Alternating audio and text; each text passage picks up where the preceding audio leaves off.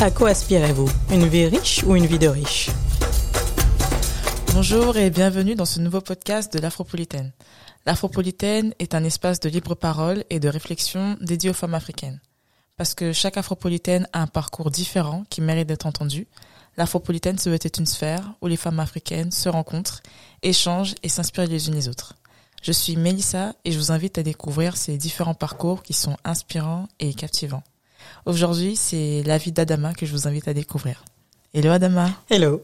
Comment tu vas? Bah ça va. Ça va bien? Ouais. ouais. Ah, c'est top. Bon, en tout cas, merci d'avoir accepté de participer à ce podcast. Euh, merci pour l'invitation. Alors, pour commencer, est-ce que tu pourrais te présenter pour euh, toutes les personnes qui te connaissent pas, nous dire un peu qui tu es, ce que tu fais? Ouais. Euh, ben, je vais essayer de faire court, mais euh, bon, en premier, on va dire que je suis l'auteur d'un livre qui est sorti récemment, euh, qui s'appelle L'insignifiante au Palace des illusions. Et après ça, c'est vrai que j'ai beaucoup voyagé, donc j'ai fait plusieurs corps de métier. Donc je me définirais plutôt comme un couteau suisse. Je sais faire beaucoup de choses, beaucoup de Mhm. métiers. Et euh, à la fin, je me suis dit que je voulais devenir ma propre patronne. Donc en ce moment, je suis en pleine création d'entreprise. Hmm. Ah, bah c'est top. Donc, tu as vraiment plusieurs casquettes, euh, plusieurs... euh, comment on dit euh, Flèches à ton arc ou... ou- Ouais, euh, ouais, ouais. C'est ça. Je savais jamais si c'était l'un ou l'autre. ah bah c'est top. Et euh, est-ce que tu pourrais nous dire un peu euh, quel genre de petite fille tu étais? Est-ce que tu rêvais justement d'être euh, d'être touche à tout Enfin, Ouais. Alors moi, euh, j'étais plusieurs personnes, hein, mais euh, ce qui ressort le plus dans mes souvenirs, c'est que j'étais une grosse lectrice. Je lisais énormément quand j'étais petite parce que euh, ça me permettait de m'échapper un petit peu du quotidien. Hmm. Et j'allais énormément à la bibliothèque. Ça, je me souviens, euh, j'y allais tous les mercredis parce que il n'y avait pas école. Hmm. Et euh, je me souviens que je prenais euh, sept livres parce qu'on avait le droit qu'à sept livres euh, que je ramenais à la maison et la semaine d'après je les rendais et puis je revenais avec sept autres livres et je passais énormément de temps à lire. Ah, mais à côté de ça, euh, j'aimais bien jouer et j'étais assez extravertie. Donc euh, lectrice, oui, mais pas euh, enfermée euh, dans une bulle euh, sans amis et tout ça. D'accord. Et du coup, euh, moi ma question c'est est-ce que euh, tu tu m'as dit que tu lisais, mais est-ce que tu écrivais aussi également quand tu étais petite? Ouais, j'écrivais beaucoup parce qu'au final, je pense que quand on lit, on a aussi énormément de d'imagination qui se développe. Hmm. On, on lit des livres, ça nous donne envie d'inventer nos propres histoires. Mhm. Et donc c'est vrai que moi j'aimais bien écrire des livres et je me souviens que des fois, je, je suis nulle en dessin. J'essayais de faire des petites euh, bandes dessinées. Ah, les dessins étaient horribles et puis je montrais ça à maman. Je me regarde maman, j'ai écrit une histoire aujourd'hui. Moi, elle s'en fichait parce qu'elle était en train de faire son mafé. voilà. et moi j'étais fière. Je me c'est pas grave. hein. je vais lire ma propre histoire. Mais bon, c'est vrai que j'écrivais pas mal. Ouais. D'accord. Et en parlant d'histoire, justement, bah, tu, tu es une jeune femme française d'origine sénégalaise. Et euh, je voulais te demander quand et comment tu as pris conscience de ton africanité? Euh, bah écoute, prendre conscience de mon africanité, ça c'est une bonne question. Je pense que j'ai toujours euh, su que j'étais africaine de toute façon. J'ai- Je me suis jamais vraiment posé de questions par rapport à ma couleur de peau. Quand il y a eu un problème, ça venait toujours des autres. Au final, euh, c'est toujours une personne qui allait me poser la question bon, tu viens d'où? Hmm. Euh, Pourquoi t'es noir? Ce genre de choses. Et ça, ça, ça arrive dès la maternelle au final. Hmm. En, en soi, moi, j'ai jamais eu de problème avec ça. Et puis, euh, pour mes parents, euh, quand je posais la question, j'ai posé la question une fois à mon père. Je dis bon, ben, je suis française ou sénégalaise? Et il me dit, euh, mais t'es française d'origine sénégalaise. Et moi, ça m'a suffi. J'ai Mhm. pas besoin de plus d'expli- d'explications que ça. Donc, j'ai embrassé très vite les deux cultures. D'accord. Et quand tu, tu faisais allusion justement à un aspect qui est très intéressant, tu faisais allusion justement à, à ce qui se passe à la maternelle. Est-ce que tu as, été victime de, enfin, ce qu'on appelle à l'heure actuelle euh, situation de racisme systémique à la maternelle? Enfin, est-ce que on t'a déjà, euh, je sais pas moi, est-ce que tu as déjà eu des propos, euh, Bien sûr. t'as reçu des propos racistes de la part des enfants ou euh, Ouais, ouais, ouais, dont un qui m'avait particulièrement marqué parce Mhm. que ça doit être la dernière année de maternelle. Et t'avais deux enfants, tu vois, je me souviens très bien, t'en avais un, un métis et Mhm. euh, une blanche, hein, on va dire, qui euh, me disent oui, on n'a pas envie de jouer avec toi parce que euh, le classique, t'as la couleur du caca. Waouh. Donc euh, sur le moment, j'étais très énervée. Je me souviens de, de cette colère qui est montée en moi et, euh, Mhm. Et puis je, je me souviens que je me suis défendue en disant mais tu sais le caca blanc ça existe aussi. voilà et puis de toute façon j'ai plus la couleur du chocolat que du caca donc voilà. Tout à fait. Et puis ça s'est fini comme ça mais je suis rentrée à la maison j'étais encore bien énervée et Mm. je me souviens que je bougeais dans tous les sens et mon père a, remarqué ça mon père très observateur. Et il me dit mais qu'est-ce que t'as? T'es tout agité euh, je me dis oui euh, il y a une fille à l'école je la déteste et son copain aussi il me dit pourquoi? Donc je lui raconte Mm. et il me dit non mais ça euh, ça va arriver mais euh, n'oublie pas que euh, le problème ne vient pas de toi euh, le, la couleur de peau c'est rien c'est juste une enveloppe Mm. et, et après ça on leur a mal appris c'est ce qu'il m'a dit Mm. on leur a mal appris mais toi tu n'as pas de problème Mm. je, je l'ai intégré comme ça et ça m'a calmé Je trouve que c'est tellement fort. D'ailleurs, je trouve que c'est c'est super important ce que tes parents ont fait. Et j'en profite d'ailleurs pour les remercier parce que c'est vraiment, enfin, on vit dans un monde qui est qui est assez féroce pour euh, les personnes racisées. Mm. Et le fait justement d'avoir des parents derrière qui euh, nous rappellent que c'est pas nous le problème, que c'est malheureusement l'éducation qu'ont reçu les autres. Ouais. Je trouve que c'est c'est ça constitue vraiment une force en fait. Moi, c'était fort parce que moi, je, je pense que ma personnalité, c'est ouais, c'est construite par rapport à ça au final. Mm. Euh, tout au, au long de mon parcours, quand j'ai fait face à du racisme ou autre, hein, euh, ou de l'agressivité, euh, je prenais ça en compte. C'est pas forcément toi le problème. J'essaie d'intérioriser ça. C'est Mm. peut-être la personne en face qui a un souci, qui va pas bien à la maison, qui euh, voilà, c'est pas toujours toi. Ça Mm. faut le comprendre. Ouais, tout à fait. Et en parlant justement bah, bah, de ce que tu fais, bah, tu évoquais tout à l'heure bah, ton livre euh, que tu as sorti récemment qui s'intitule euh, L'insignifiante au Palace des Illusions, qui retrace un peu euh, ton parcours de fin d'études euh, de commerce jusqu'à ton arrivée aux États-Unis, euh, où tu t'es mis justement à travailler dans un hôtel de luxe. Ouais. Et euh, bah, déjà, moi, ce qui m'a intrigué, c'est vraiment le titre qui est vraiment parlant déjà de lui-même, sans qu'on ait même ouvert ouvert quoi que ce soit. Moi, ça m'a tout de suite parlé. Et je voulais te demander en fait euh, de nous en dire un peu plus et surtout de nous dire pourquoi tu t'es lancé dans cette aventure.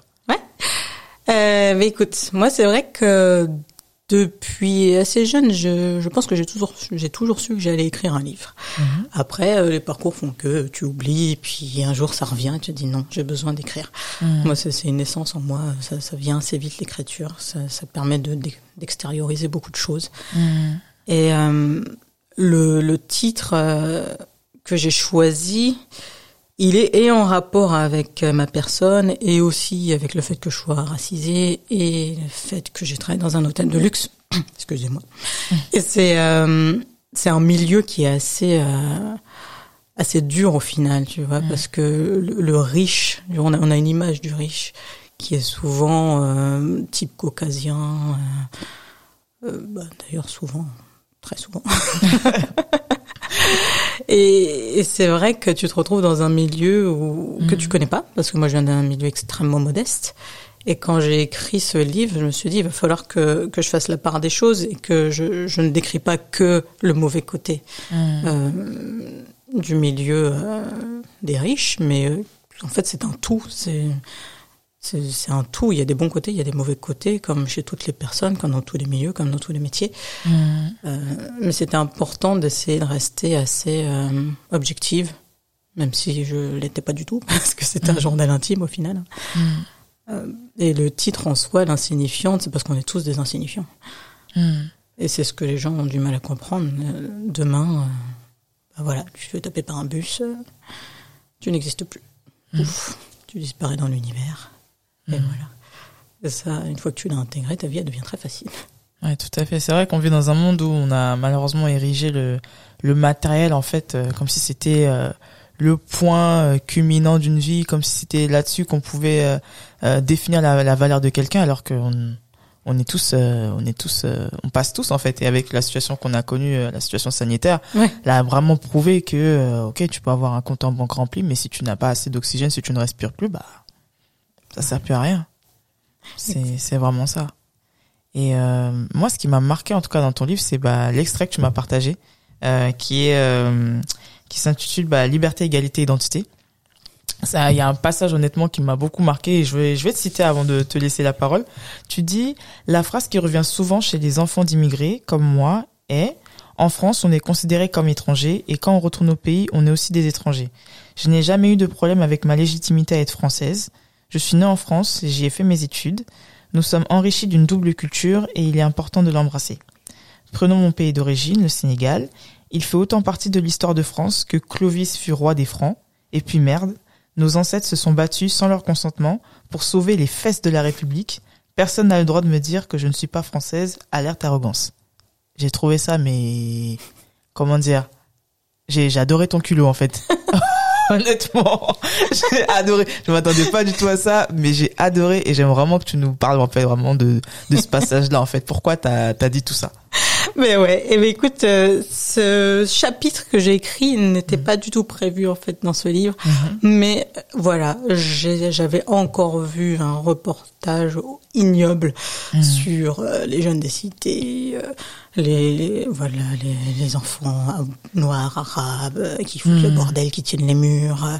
Et je me suis dit, mais j'en ai marre. Genre, euh, à chaque fois qu'on passe à la télé, c'est toujours négatif, et c'est toujours pour dire, ils foutent la merde, euh, ce sont des étrangers. Tu vois, quand on gagne la Coupe du Monde, euh, on est tous français. Ouais. Mais euh, si on, a- on fait une erreur, c'est machin est d'origine malienne, euh, Mm. machin est d'origine sénégalaise. Mais non, on est français. Bah, point barre.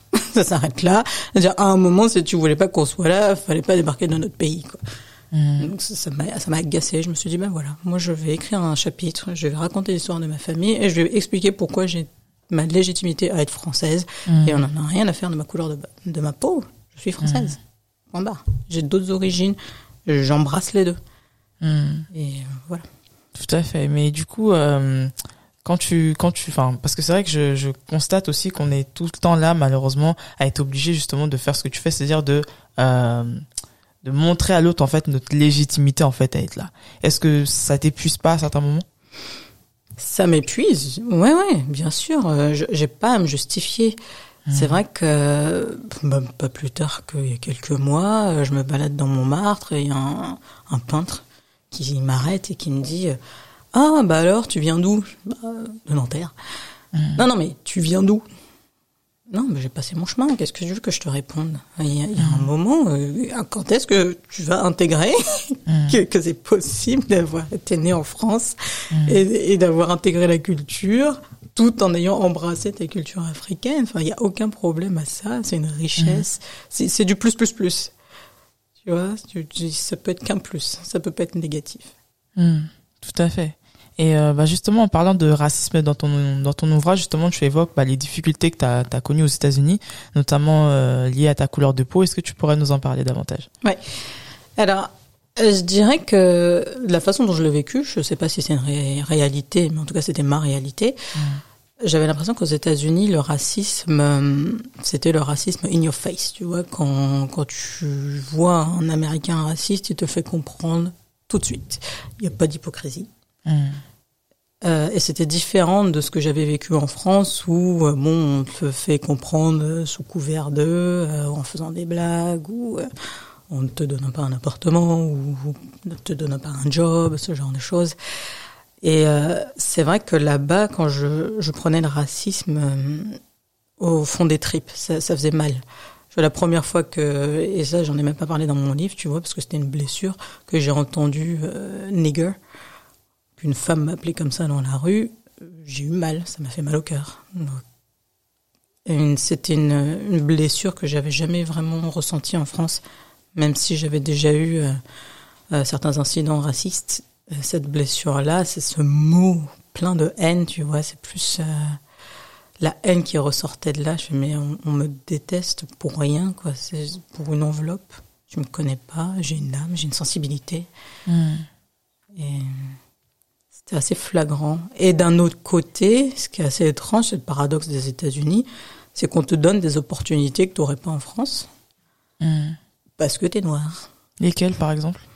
Euh, je pense aux opportunités euh, au niveau du travail.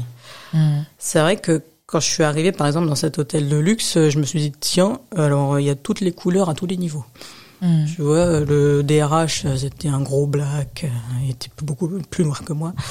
Euh, le, le directeur euh, de, des banquets, il était noir. Euh, c'était des choses que je voyais pas en France, en fait. Et je me suis dit, c'est un gros, un gros paradoxe. C'est vrai que dans mon livre, j'ai fait, ouais, la France, elle a, elle a encore des problèmes avec ça et elle a encore du boulot à faire là-dessus. Euh, Autant aux États-Unis, dans la vie de tous les jours, c'est assez, euh, c'est un peu la ségrégation, les Noirs avec les Mhm. Noirs, les Latinos avec les Latinos, euh, les Chinois avec les Chinois, etc. Mhm. Euh, en France, on se mélange tous dans la vie de tous les jours. J'ai des amis blancs, chinois, peu importe. Mais au niveau du travail, tu sens que tu arrives à ce plafond de verre assez rapidement. Ou euh, quand tu arrives à le briser, c'est bien, il y en a qui arrivent, mais tu sais qu'on va te mettre des bâtons dans les roues juste à cause de tes origines, Mhm. que je ressentais pas du tout aux États-Unis. Mhm. Ok, donc c'est ouais, c'est vrai que c'est intéressant que tu puisses l'évoquer parce que c'est vrai que euh, aux États-Unis et en France, c'est vrai que le, le racisme se vit. Enfin, il y a, y a pas mal de similitudes, mais c'est vrai que je te rejoins là-dessus. En France, on a tendance à, à, à contourner pas mal, euh, pas mal les choses. Et moi, en tout cas, ce que j'apprécie euh, avec ton parcours, c'est que t'es la preuve que malgré les racismes, on peut y arriver. T'es la preuve en fait que l'excellence prime en fait, quoi qu'il arrive. Ouais. Et euh, du coup, j'aimerais te demander en fait euh, ce que tu dirais en fait aux plus jeunes qui vivent dans des quartiers défavorisés en France et qui euh, justement sont découragés face à à cette forme de, de fatalisme en fait? Parce que malheureusement ils savent que même si on leur dit que euh, nous sommes tous nés euh, libres et égaux et tous tralala mais ils savent très bien que dans la réalité euh, voilà. Quand tu tu viens du 9-3 et que tu t'appelles je sais pas moi tu portes un nom qui n'est pas euh, gaulois tu sais pertinemment que ce sera plus compliqué pour toi. Qu'est-ce que tu pourrais leur dire? Sortez de là. Fuyez.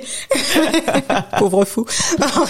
non, non, mais euh, ça, moi, moi j'ai ressenti comme ça et malgré, je suis encore d'une autre génération, tu vois, moi je suis de la génération d'avant, mais euh, c'était déjà quelque chose qu'on ressentait et que même des personnes qui avaient euh, mon âge me disaient mais pourquoi tu fais des études? De toute façon, ils nous aiment pas.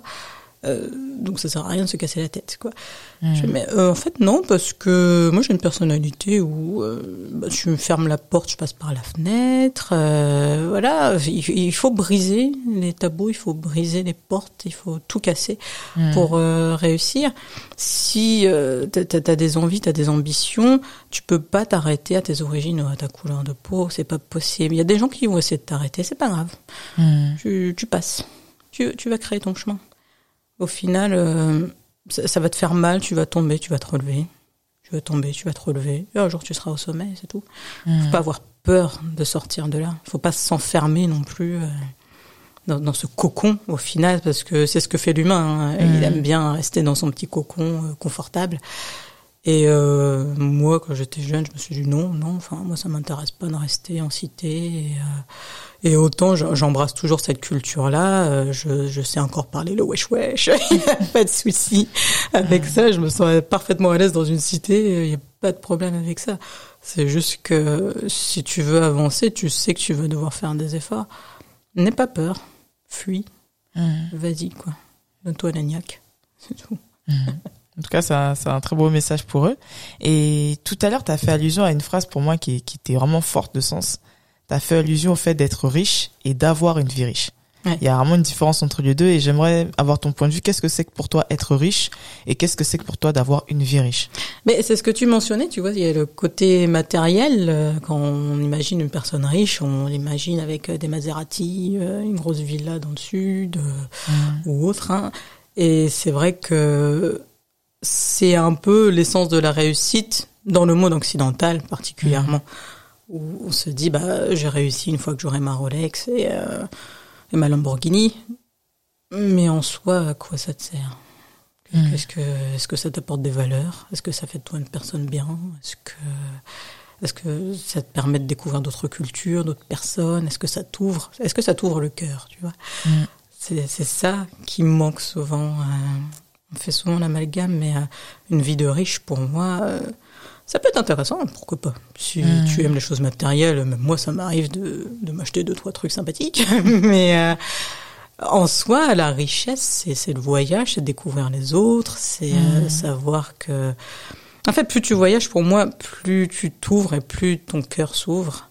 Mhm. Et tu, tu te mets à aimer tout le monde, au final. C'est ça. Ouais, totalement. Je vois pas autrement. Pour moi, la richesse, c'est la, rich- la richesse du cœur. Mhm. Non, mais je trouve que c'est un beau message parce que ça va vraiment à contre-courant de, de, de ce qui est distillé en fait dans les médias, j'ai l'impression. On magnifie plus l'opulence, mais on magnifie pas du tout le côté valeur et tout, et je trouve que c'est fort comme message. Mais c'est vraiment ça. Vraiment, moi, j'ai des personnes dans ma famille, elles ont tellement le cœur sur la main. Et je préfère dix fois être ces personnes-là, parce que moi, je suis pas toujours très gentille. que euh, d'avoir euh, 3 millions d'euros sur mon compte en banque. Je vais pas pleurer si jamais j'ai 3 millions sur mon compte en banque, bien sûr que non. Mm. Je prends parce que c'est une facilité de vie, on va pas se mentir, dans le monde occidental, c'est t'as besoin d'avoir un certain confort matériel, mais c'est pas que ça. Mm. Il faut pas s'enfermer dedans, encore une fois. Mm. Tout à fait. Et je voulais te demander qu'est-ce que l'écriture de ce livre en fait t'a apporté à toi personnellement? Ça a été un. Ouais, j'avais besoin de de ressortir ces choses-là de moi en fait. J'avais j'avais une certaine colère, certaine déception aussi euh, à ce moment-là de ma vie quand je l'ai écrit, Mm. euh, où justement euh, j'avais brisé pas mal de de portes et malgré ça, je me voyais pas avancer. Je je savais pas où j'allais exactement et pour moi ça, ça a été un déclic une fois que je l'ai écrit. Je me suis dit mais en fait t'as vu tout ce que t'as fait.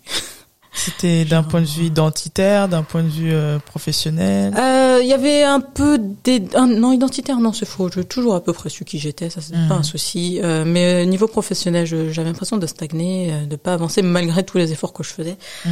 malgré euh, tout ce que j'avais fait. Et euh, je me suis dit, bah, tu sais quoi, écrire un livre. Déjà, ça, c'est un truc que tu sais faire, donc euh, fais-le. Mm. Déjà, pourquoi te mettre des barrières Et ensuite, euh, ça m'a donné le déclic pour faire d'autres choses derrière. Mm. C'est ce qu'on voit à la fin, où je pars au Japon. Mais ça m'a donné la niaque pour avancer. Mm. Ah bah c'est top. Comme quoi, hein, à partir de journaux intimes qui étaient censés justement, bah c'était une forme d'exutoire pour toi, bah t'en as fait, t'en as fait quelque chose de fort et honnêtement c'est c'est super. C'est gentil. Alors Adama, on arrive à la fin du podcast et euh, je voulais te poser comme dernière question, euh, pourquoi tu as décidé de participer à ce podcast et qu'est-ce que tu dirais à toutes les personnes qui nous écoutent? Alors, euh, j'ai accepté parce que je trouve que ce que tu fais est génial. Merci. C'est c'est super important d'avoir des sujets un peu plus intellectuels et un peu plus sérieux. En fait, dans notre milieu, je dirais le milieu racisé, le milieu afropéen même, c'est, je pense que ça manque, ça manque dans notre sphère. Et euh, quand j'ai vu ce que tu faisais, je me suis dit si, si forcément faut y aller, c'est important. Ça peut générer euh, tellement de choses, tu peux apporter tellement de messages à des, à des personnes qui sont perdues ou dans leur coin. Mm. Donc, euh, pour moi, c'est important de le faire. Merci. Voilà. Et un dernier mot pour tout le monde. Ne restez pas dans votre cocon, dans votre confort. Mm. Euh, allez briser des portes, allez casser des tabous. Mm. voilà. Et surtout, euh, découvrez-vous vous-même. Votre euh, vous intérieur est fort. Il faut que vous le sachiez. Personne ne peut vous briser de l'intérieur. Mm. En tout cas, c'est c'est vraiment très fort comme message de conclusion. Merci beaucoup en tout cas Adama d'avoir participé à ce podcast. Merci à toi. Et quant à moi, je vous dis à très bientôt pour un nouvel épisode.